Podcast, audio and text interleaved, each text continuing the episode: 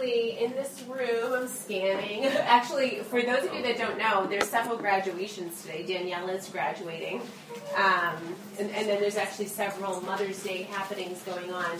Um, so it's a festive day. But I was actually going to start out by sharing with you guys this a story of this blog, which really applies to all of us. It was actually it was a blog addressed to moms and it was speaking to moms, but it really applies to all of us. And basically, what this woman was writing and what she was saying was she was kind of addressing specifically Christian women.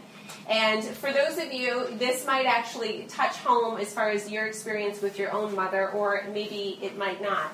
But basically, when I was reading this blog, this woman was actually very comical. But the point that she was actually making was that as mothers, oftentimes in public, the way that you discipline your child or the way that you interact with your child may not be consistent with what happens behind closed doors at your home.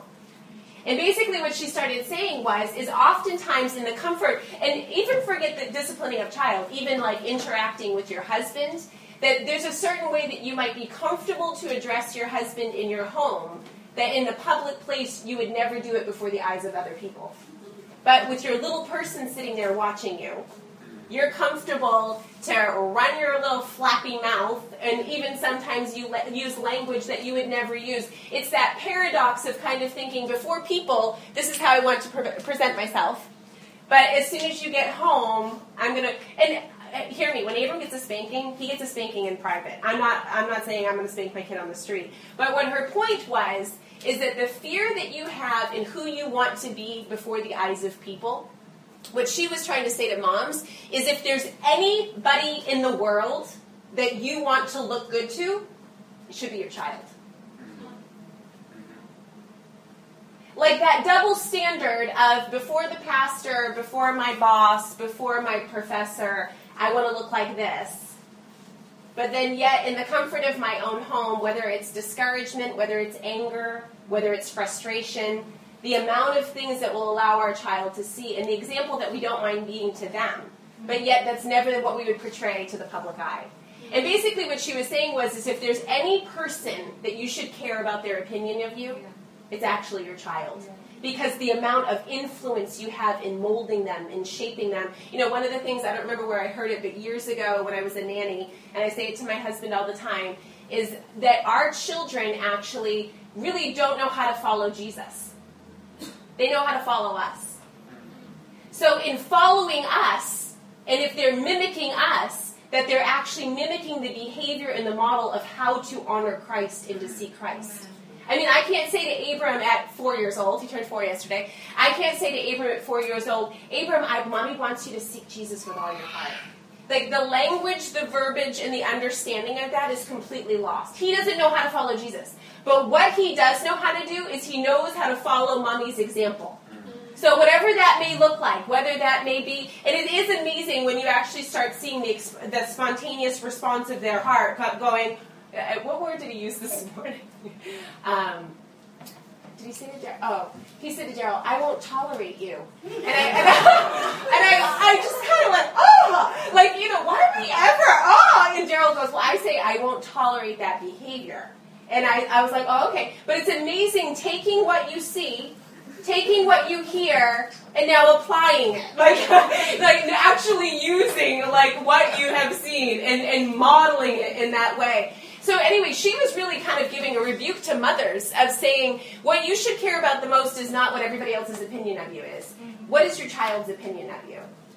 And in many ways, I understand that not everybody in this room is a mom, but in many ways, it really even speaks to the, the, the place of living before the audience of one, mm-hmm. which is Jesus Christ. Because in some ways, we can talk about who I am before my child and behind closed doors with my child, but a greater degree of that as any woman, and especially with the fear of the Lord, is that no matter what anybody sees my routine with my son, the Lord sees that He sees those hidden places, and that applies to all of us. That the hidden secret places of our life are before the eyes of the Lord. So, regardless of what we look like, and regardless of the image we portray to other people, that the Lord sees and knows. And that's the place that He's after in our lives. And it's interesting because, you know, when I had read that blog, I realized I remember as a young child, because I grew up in the church, and I can remember hearing about hypocrisy and really being confused, actually.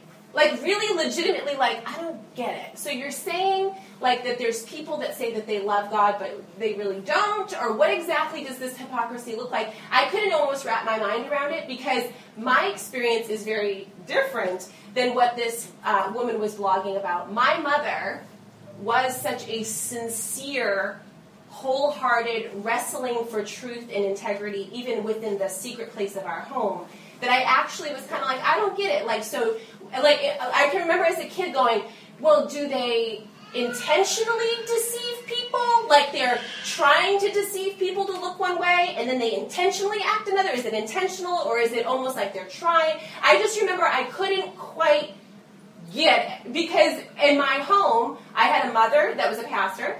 Uh, but in my home, I woke up every single morning to seeing her face in the Word, weeping, I, I, and not that my mother never raised her voice to me, I was definitely disciplined, but I, I legitimately remember if my mother in any way spoke to me with a tone of anger, I got an apology. Bethany, I'm really sorry for the way that I approached you.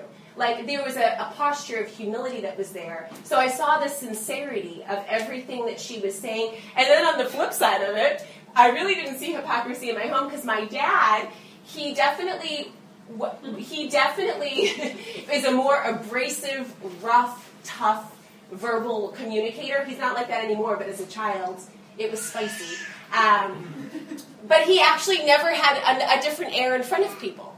So, like, who he was is what you got. So, whether the pastor was over or whoever was over, if he wanted to say it, if he wanted to, he did not talk to me any differently.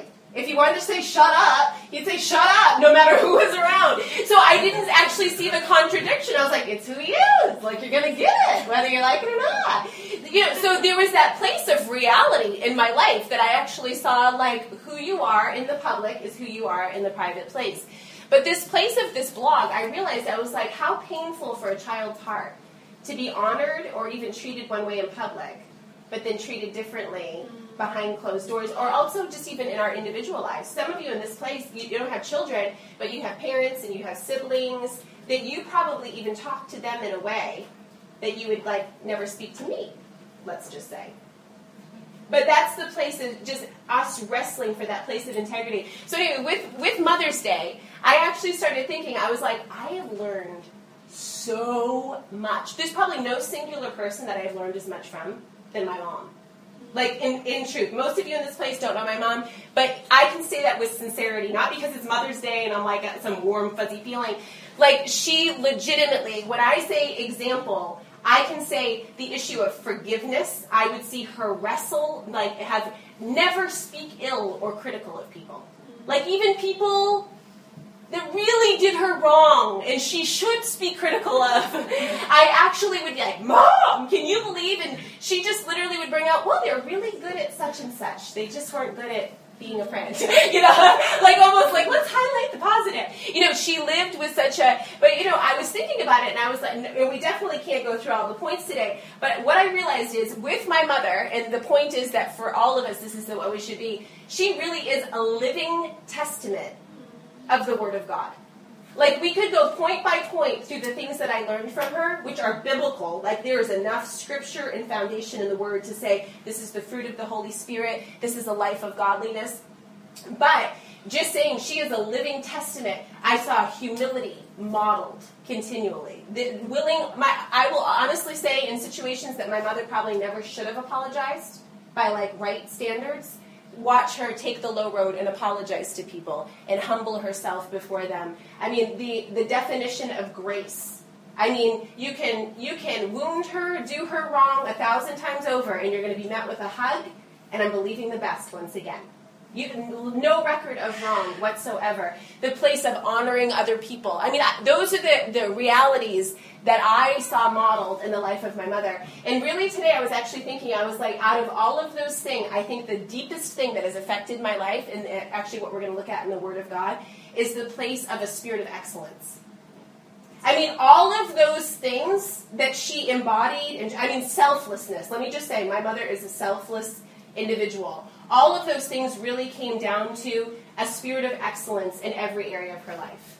that for anybody that's been to my mother's house, as clean as she keeps her house is really as clean as she keeps her heart before the Lord.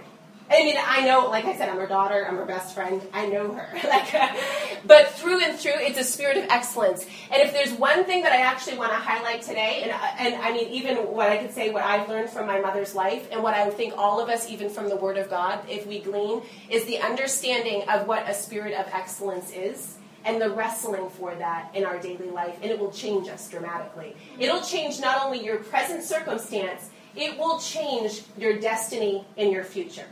If you understand what a spirit of excellence is, and even according to the Word of God, even how it brings you into the place God has intended for you. Um, so we're going to look biblically at the two, at the two lives of Daniel and at Joseph. Um, is there anybody? Actually, I won't ask because I don't want you to show hands if you're unfamiliar with the life of Daniel and with the life of Joseph, I'm just going to give you a very quick background because they're very similar. They're very similar in circumstance as far as their background, but they're also very similar in what the Lord did to them, and they also have the similar thread of a spirit of excellence that was seen in their life. Um, for those of you that aren't aware, basically the book of Daniel is Daniel's life. So I'm going to kind of highlight it and overview it today. But if you start in Daniel 1, it really gives you the understanding that he was taken from his homeland into Babylonian captivity. So, point A, the guy starts out in captivity, like he's like a slave. Like, for real, slave. Like, so let's just all like identify there for a moment. Every plan that you have for your life, everything you thought it would be, everything that's familiar, all your family, all your loved ones, like your plan for the future, ABCD. In a day, it's wiped out, and you're brought into captivity in a foreign land, and your plan is done. It's done for. Like you, like it's done. so that's Daniel. And then you have Joseph. The same exact thing basically happened. Only thing it was Egypt that he was brought into slavery. So he actually has a dream from the Lord he knows that the Lord's going to promote him, that he's going to have favor, all of these things. But just think about it, and, and this is really important that we understand this foundation before we even move on.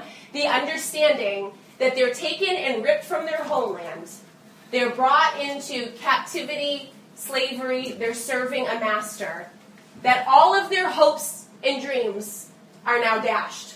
I mean, we don't know. These guys could have had a chick they were interested in. Someone they on. I know, I'm like saying, like, you know, sometimes we forget, like, the raw reality of lives. You know, they had moms that they loved, they had siblings that they liked or didn't like, or who knows. But here they are, these two young men, they start out the same way. They're ripped from their homeland, all everything changes. Every identity and purpose that they had for their own future, every loved one gone. So they're starting out. Point A, they start out the same, and then we actually find throughout their life that both of them, from operating in a spirit of excellence, that they not only were promoted, they became rulers of entire kingdoms. That's like crazy. They said like bottom of the food chain to the top of the food chain, like, and literally the scripture relates it to the understanding of the spirit of excellence. And this is what we need to understand even before we go any further understanding the spirit of excellence is what we find with these young men is they had every excuse in the book. They had every excuse as to why they could have grumbled and complained. They had every excuse as to why they could have become depressed. They had every excuse as to why they could have stopped honoring God all of those things that play out of I have no family around me. I like all my loved ones are gone. The the woman I was engaged to now I, I mean they are in isolation, captivity. And I mean let's just go here. They could even have gone to the place of accusing God. I mean what their life was supposed to be. What I was you promised me. I had a dream. Joseph. God, what about my dream? So, how many of us, in the midst of circumstance, we get more into blaming God and despising our circumstance than simply caring about with a spirit of excellence that whatever we find in front of us, we do with all of our might? You know, I recently actually heard the, uh, the, the definition that most discontentment in our life has to do with what we think our life is supposed to be. Hmm. Hmm. I mean, most of you do. You have this thing running through your mind throughout the day of, you know, and I, I mean, I can relate it to a mom. I want my house always clean and in order. When it's not clean and in order, it stresses me out a bit. Like, I, you know, that's the way it's supposed to be. And I've recently started saying to myself, It does not have, it's not supposed to be. This is my life, embrace it. you, know? you know, it's messy, embrace the mess. you know, but even like in the midst of, okay, let's, let's just go really realsy here. My kid had a really long day yesterday. He was buzzed out on sugar, which normally doesn't happen. So this morning was anything but peaceful in my home. So I literally went on a car ride for an hour just to study the scripture to talk to you today. I literally went, whoa, you know, I gotta just go get a grip. I mean, that's the reality. But I could have sat there getting angry, frustrated that my kid's not behaving, my life stinks, everything's chaotic, why did I have a stupid party? And now I gotta, you know, you know, the whole thing, you know, all the, no, it's not supposed to be like this. I literally went, this is how it's supposed to be. I, I have a four year old. I have a family. I'm a mom. I have a lot of responsibility in my life. Sometimes I can't keep all the plates spinning. It's cool. I dropped some. I dropped some plates today. And you know what? It's okay. so, you know what? I could have literally come in here with a frustration of what my life is supposed to be. I am not supposed to be doing. If I look at all of my list of prophetic words since I've had since I was eight, it doesn't quite line up. Not at all, actually. it's a little more messy, a little more ugly, and a lot more work than anybody ever said. but here we are. So I can guarantee that a lot of the frustration that you face in your life actually has to do with your standard of what you think your life is supposed to be. I was supposed to be married by 25. I was supposed to have a child by 26. I was supposed to, you know, or I was supposed to graduate, and then after graduation, I was supposed to get this job, and I didn't land the job, and then because I didn't get the job, everything got screwed up. You know, like almost somehow that all the stars didn't align, and now my life stinks. You know, that place of instead of realizing, okay, in the midst of it, Joseph in the prison, Daniel in Babylonian captivity. Somehow these guys wrestled through letting go what life was supposed to be in the homeland, their 10 year plan of where they were going before they were brought into captivity. And they embraced the purpose of God and said, in the in the dungeon, and let's just say literal dungeon. Like you might feel like you're in a dark, enclosed, secret place, but they literally were. Like, like isolation, you sometimes like, I'm so isolated. No, they really were isolated. You know, you kind of go through like, you know, we like that term that I'm just in a hidden place. God, God has me hidden. Yeah, well, they were like really hidden. Like they were completely forgotten about. I don't think you're forgotten about. it might feel like it, and I'm not minimizing it. but so for real, this is their reality. But we actually find these young men that in this reality, they refused to actually be given to a life of mediocrity. I mean, crazy. Crazy. We find Daniel in like this perpetual fast. I mean, how many of us would be like, I have none of the pleasures of my homeland, I don't have my family, I'm just binging on junk feel better. You know, like instead, you know, he's like, I, you know, we're all, like, let's talk about the American reality. I deserve some pleasure. I need some pleasure in life. I'm like being tortured and I'm in captivity right now.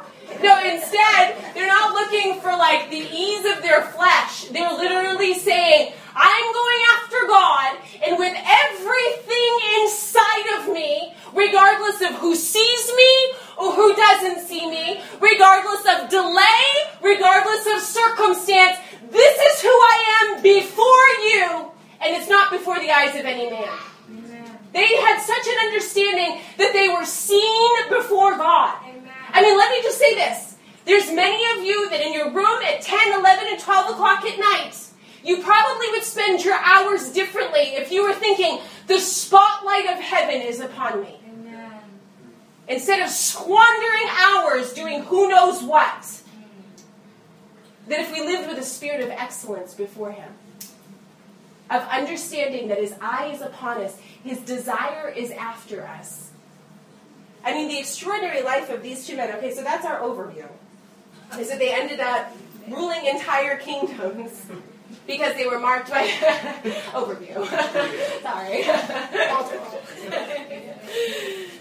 because of a spirit of excellence upon their life. Specifically, Daniel 6, 3 through 4.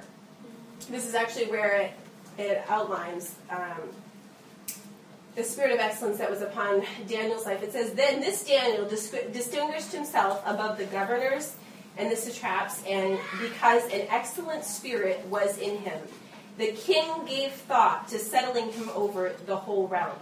So the governors and satraps sought to find some charge against Daniel concerning the kingdom, but they could not fi- could, could find no charge or fault because he was faithful, nor was there any error or fault found in him. So literally, they like basically go after Daniel's life to say, let's find some charge or some fault against this young man. And nothing can be found. I mean, this is Old Testament, but many of you know New Testament. The Word of God declares that we would be above reproach, mm-hmm. that our lives would be above reproach. That not only when, let's just say it this way, not, not only when the eyes of man look upon us, that he can't find any fault, that there aren't those things that are hidden in secret that we're just, you know, hiding from the eyes of man, but when the eyes of God look upon us, that we would be above reproach. That there would be no place within us that there's things that, and hear me, when we talk about the spirit of excellence, we're not talking about perfection. We're not talking about making no mistakes. We're all going to make mistakes. We're all going to flub it up. We're all going to, that's the beauty of grace. But it's actually the intention and the purpose of our heart, of what are we setting our heart upon. What are, and if we're saying, God, I want your highest and best. If that's what we're going after, that's an excellent spirit. You know, I actually love, um, in the New Testament, there's actually three, several places where there's these varying degrees. There's the good, the acceptable, and then the perfect will of God. There's varying degrees. And there are, let's just be honest, it's okay, no shame, no condemnation. There are definitely people that are kind of like, I'm cool with the acceptable will of God. Like, as long as I'm getting by, you know, I'm just kind of getting by. You know, but the spirit of excellence that we find in Daniel and Joseph's life is, is that longing for, I want your perfect will. Let's just be honest. There's job opportunities that Joseph could have had to kind of get out of prison sooner or earlier, or even promotion in other ways, other than waiting for the perfect will of God. There could have been that place of, okay, I'm okay with the acceptable will of God, I just want to get out of this prison. Even with Daniel, that place of longing for the perfect will of God. I think, I don't know if Daryl touched on this scripture verse a couple weeks ago, because I know he uh, touched on the, the sower and the seed, but where it talks about there's 30, there's 60, and 100 fold fruitfulness. And, and I, like I said, no condemnation. There's people that are like, that's cool if I just get 30 fold fruit.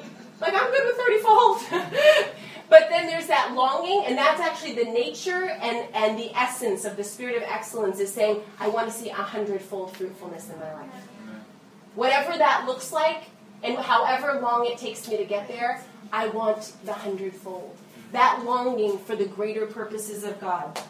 Um, so we actually find Daniel, actually, that word is used, that there was an excellent spirit that was found in him. And the word excellent actually means there was an extraordinary spirit found in Daniel. There was an extreme spirit found in Daniel.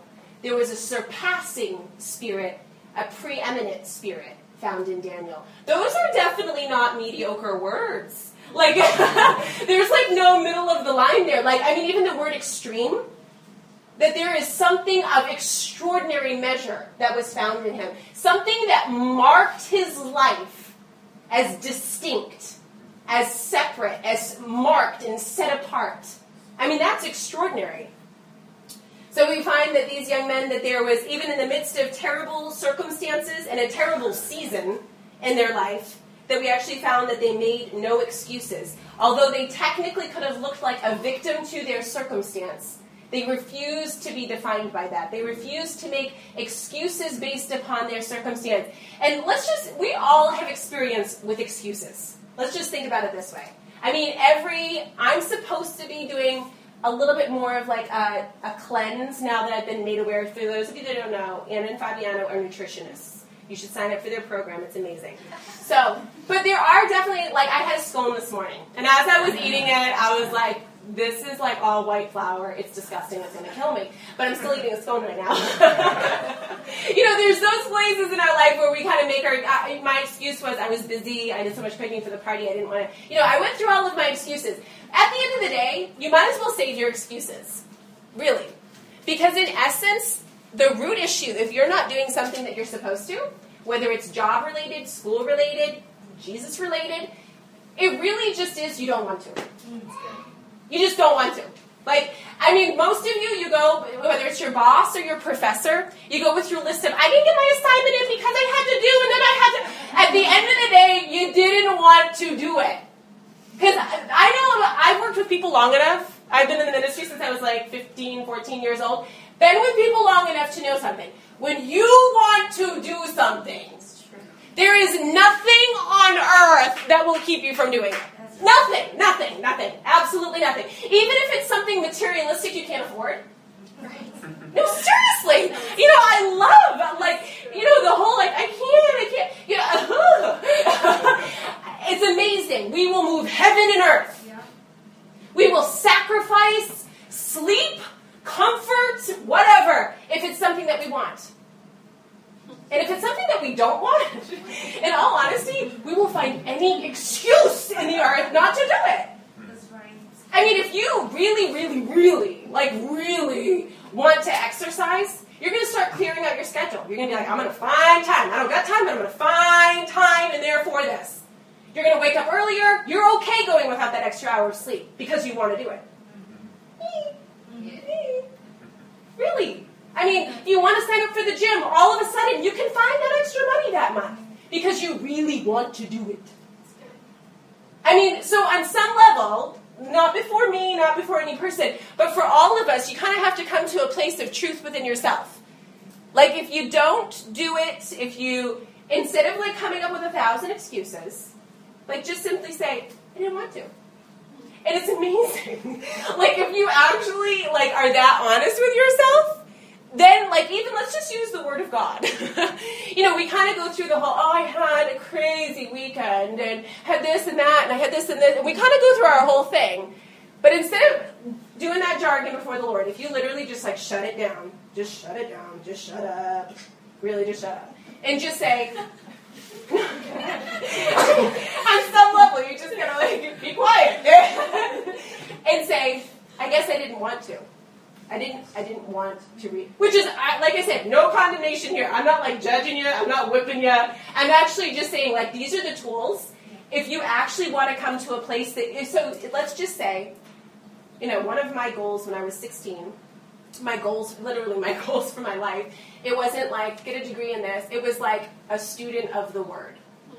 Now, a student of the word is very different than a casual reader of the word. A student of the word is drastically different. So every once in a while, I have to sit down and say, Am I a student of the word? And if I'm not a student of the word, I have to be really honest with myself and say, I, I don't want to be. So, what is it in my life that I need to come to the real wrestling and reality of that I desire more than that? And what do I need to do to adjust and to change it? So these things in our life, so we actually find these guys, instead of using excuses, I was ripped from my homeland, I'm now in slavery, you know, all of those things, they removed every excuse. There was no crutch to lean on. It was simply, this is my posture before the Lord, and I will not allow anything to keep me back from his purposes in my life. So the question becomes, what is it that we allow to keep us back from the purposes of the Lord?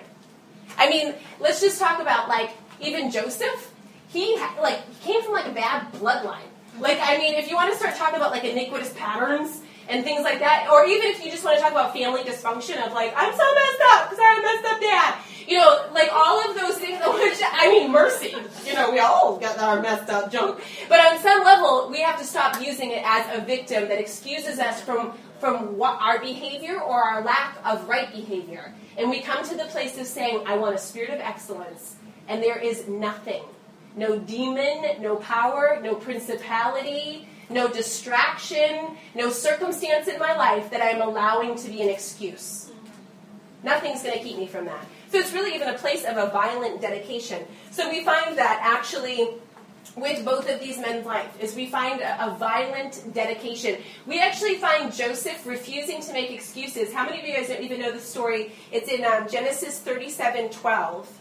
Um, and this is actually where Joseph's father says to Joseph, Your, your brothers are feeding the flock in, in Shechem. He tells him, They're in Shechem, and go to your brothers and go check on them. So Joseph goes to Shechem. He actually follows the instruction. He does what he's told he he does it. He fulfills it. He goes there, and his brothers aren't there.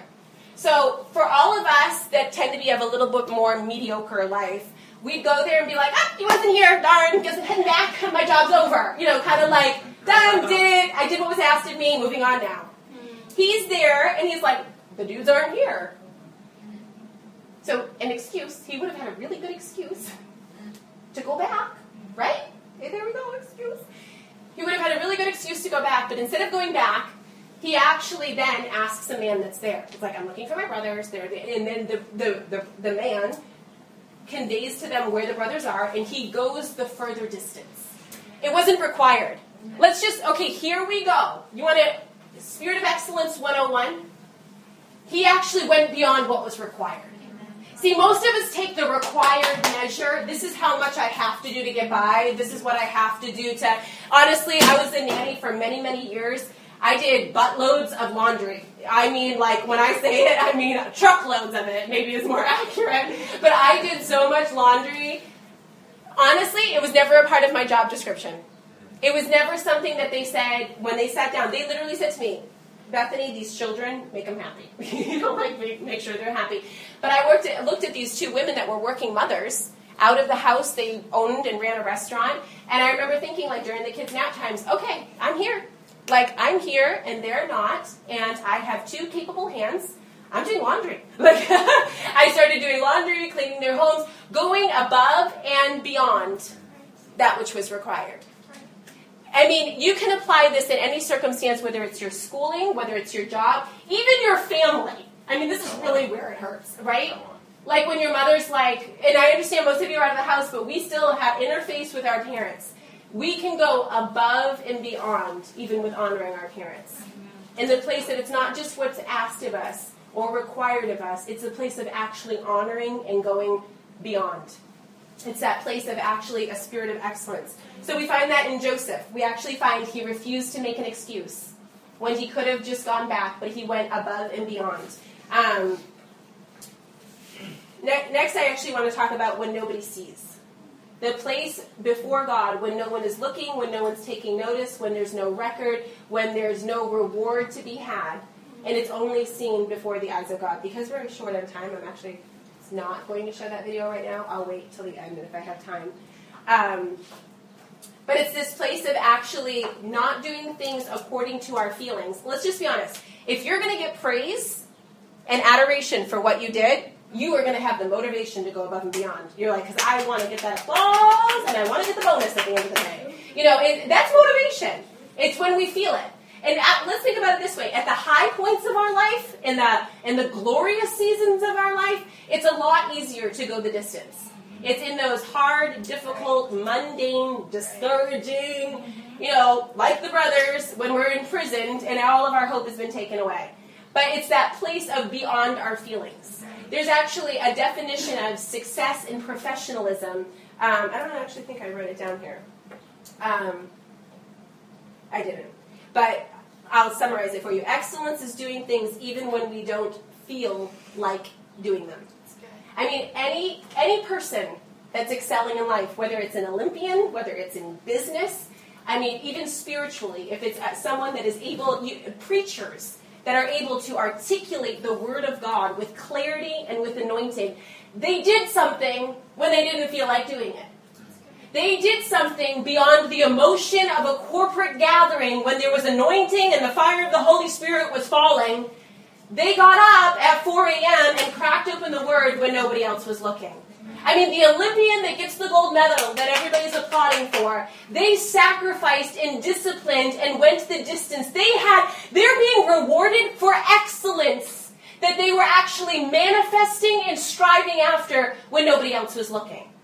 I mean, if you think about the top doctors, the top scientists, there is a place of sacrifice and a spirit of excellence in that area of their life. And it's something, and I, I would just encourage you. Like some of you, it may not be you're called to ministry or you're called to this or that. There may be that you feel like the Lord has even given you like a vision for some kind of breakthrough in science or breakthrough in medicine. Give yourself to the study that the Lord has envisioned you for. I mean, oftentimes, I think we think sometimes, like, think about like Thomas Edison or people that invented something. We think like they lived their whole life almost like in passivity, in um, me- mediocrity, and they were just like one day chilling in the bathtub. and like, I totally got the science behind the light bulb. Like, I got it. No, it didn't happen like that. He had years of laying a foundation. Like, get it? Like that revelation wouldn't have come to me because I wouldn't have even gotten how electricity travels. Like, mm, like I don't get, I still don't get that. but you see what I'm saying? Is there was a foundation that that revelation came because he was diligent in seeking something. Right. I mean, somehow we think we're just going to be like cruising along on our bicycle and all of a sudden heaven's going to open. We're going to get this like divine. It will when there's actually something that it can land upon. Mm-hmm. Thomas Edison had a certain measure of understanding, a certain measure of knowledge. He had a certain diligence in seeking that all of a sudden that revelation could find a place to connect and there was understanding. I mean, there was a part that he played in the place of diligence in seeking. And that's actually what we find with these young men. We actually find the diligence of their own heart. The word diligence actually means earnestness in accomplishing, promoting, or striving after something. So, we as New Testament Christians, the word striving makes us all go, oh, oh, that's not grace. You know, like, oh, I gotta work and do something. Like, no, no, no, no, no. Like, the grace of God empowers us. You know, one of my favorite quotes, actually, is that uh, the grace of God is not opposed to effort. Doesn't mean you're not going to have to exert effort. The grace of God is opposed to earning. So your effort, you're not earning anything. Grace, we are not trying to earn something. But there is a place that even within the grace of God, that there is an effort that we make on our part in seeking the Lord and pursuing Him. And that's actually what the word, there's um, several places really quickly in the New Testament. 2 Corinthians 8 7, just to let you know, like it is biblical, the place of diligence and sowing in that place. But as you abound in everything, in faith, in speech, in knowledge, in all diligence, and in your love for, for us, that you abound in this grace also. 2 Peter 1 5 um, and 10. But also for this very reason, giving all diligence, add to your faith. So he's saying giving all diligence. He's not saying faith is actually just going to like plop on you. Knowledge is going to plop on you. Self control is just going to miraculously appear in your life. He's saying giving all diligence from the place of you actually being diligent, add to your faith virtue, to your virtue knowledge, to knowledge self control, um, to self control perseverance, to perseverance godliness, to godliness brotherly kindness, and to brotherly kindness love. For if these things are yours and abound, you will be neither barren nor unfruitful in the knowledge of our Lord Jesus Christ. For he who lacks these things is short sighted even to blindness, and has forgotten that he was cleansed from his own sins. Verse 10 Therefore, brethren, be even more diligent. It's a good word there, diligent. To make your call and election sure. Diligent, like that means you have a part to play. There is an effort that we exert. There is a place for the understanding of excellence. Verse 11 For for so an entrance will be supplied to you abundantly into the everlasting kingdom of our Lord and Savior Jesus Christ. You know, we have to understand oftentimes we, we all want fruitfulness and we want successfulness. Like we want to be successful. Whether that's that could be in marriage, that could be in finance, that could be in business, whatever it may be. We want success. But oftentimes we actually forget what it takes in the sowing in the place of diligence to actually reap the success we forget actually kind of the toilsome process that we need to engage our lives in. Um, Joyce Meyers actually says excellent people exceed expectations. You can run into mediocrity accidentally, but you have to purpose to be excellent. Colossians 3:17 says whatever you do whether in word or in deed do it all in the name of our Lord Jesus Christ. Whatever you do work at it with all of your heart. All of your heart as working for the Lord. I mean, this is like the most fundamental I mean, it, when you think about it, as unto the Lord. When you're doing your school, I'm gonna be honest with you. I use the scripture verse like when I'm cooking. Let's just be honest. I, you all know me.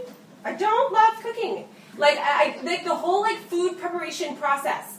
You know, it, dude, it's just like a big waste of time to me. I'm like, can we all eat a bagel? Like, you know, I've asked my husband. I've said to him, like, when I'm single, you know, I just did like salads and bagels all the time. Like, what's wrong with that? You know, but like the whole process, I literally will just be like, Lord, this is my worship unto you. Like, I am being a wife and a mother, and this is unto you.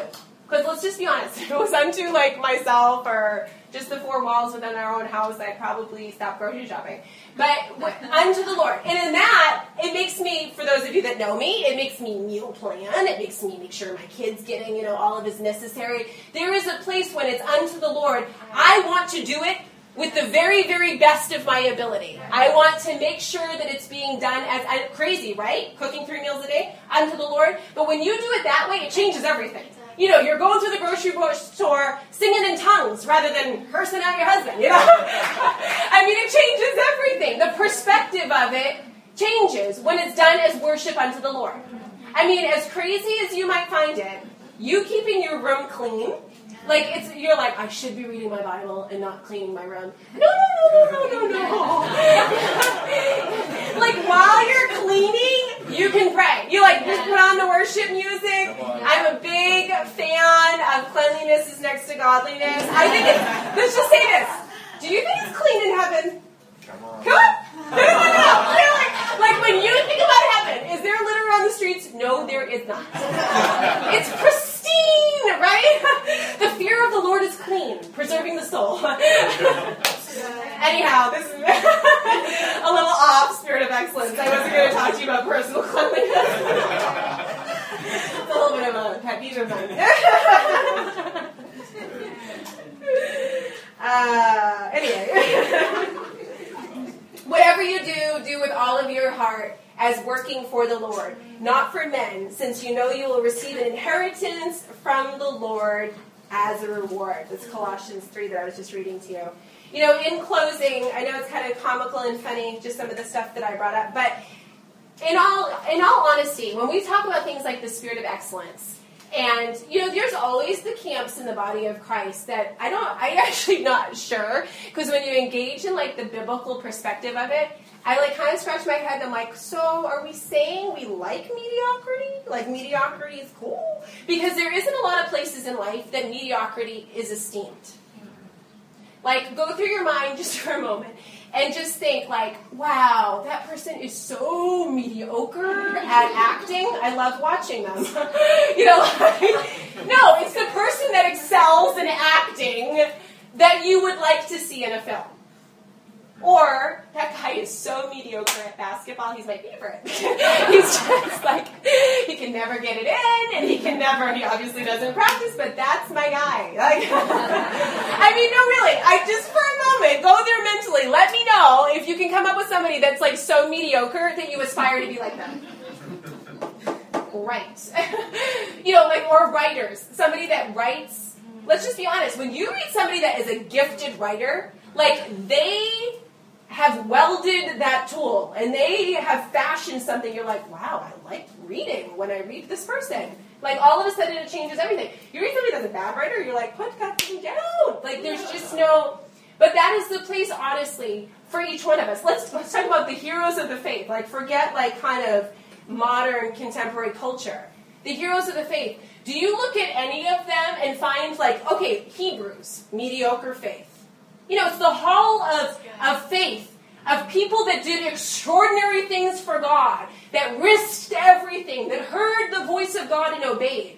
It's not like we read it and kind of go, Oh yeah, they were faint-hearted. Usually, the faint-hearted ones are the ones who are like, "Oh God, keep me from like that testimony. like, keep me from that life." Those aren't the ones we're all wanting to name our children after. No, I mean it's the Elishas of the Bible. It's the Samuels. It's the you know those are the people that you when we look at the Word of God and let's just say the reason that we're looking at their lives and that we're even inspired by them is not because they're mediocre. It was because they were wholehearted and there was a spirit of excellence, no matter what it was. John the Baptist, let's just talk about it. The guy was wholehearted. There was like no ounce of his being that was not consumed with the fire of God. But because of that, it influenced other people. I mean, that's the place. If we look at the Word of God, there is no place where the Lord's like, yeah, just be like half hearted. Just do what's ever like comfortable just to get by. No sweat off your back, no skin off your, you know, just like keep it cool, right? No, it's a place of actually wholeheartedly, and as we saw with Daniel and with Joseph, with a spirit of excellence. Of saying, with every ounce of who I am, I want to please you. I mean, really, with every cell of my being, I want truth. I mean, if we really started praying those kind of prayers, God, I want truth in every cell of my being. Like, not just like what people see and what they can judge and determine from me, but before you, I want truth and integrity. I want righteousness and purity in every cell of who I am. I'm in that place of actually wrestling for excellence.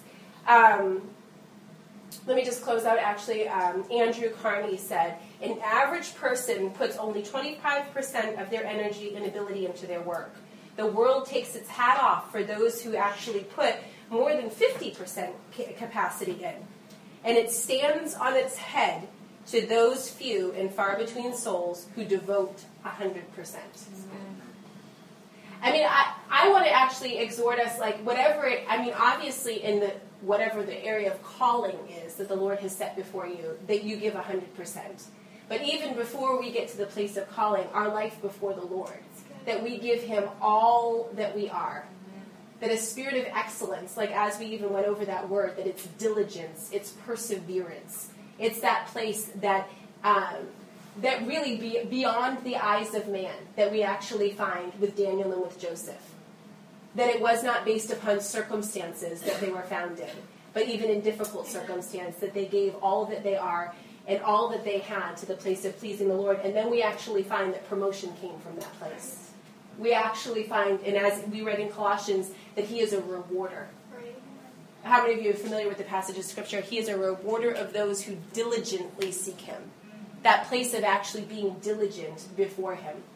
Not necessarily when there's anybody to praise us or any accolades or rewards to be had for it, but just simply because of our love and our devotion. And really, it's our honor for him, honoring who he is, regardless of the circumstances. So, just in closing, asking ourselves these questions: How do we conduct our, uh, conduct ourselves? How do we approach our responsibilities, and how do we treat others? I mean, those three areas of our life. How do we conduct ourselves privately? How do we approach areas of our responsibility, and how do we treat others? Do we feel as though we do just enough to get by? Do we cut corners? Or do we get do we give of ourselves above and beyond expectation? Even as Joyce Meyer said, that the, the, the spirit of excellence is going ab- above and beyond expectation, more than that which is required or expected of us. Why don't we stand to our feet in closing?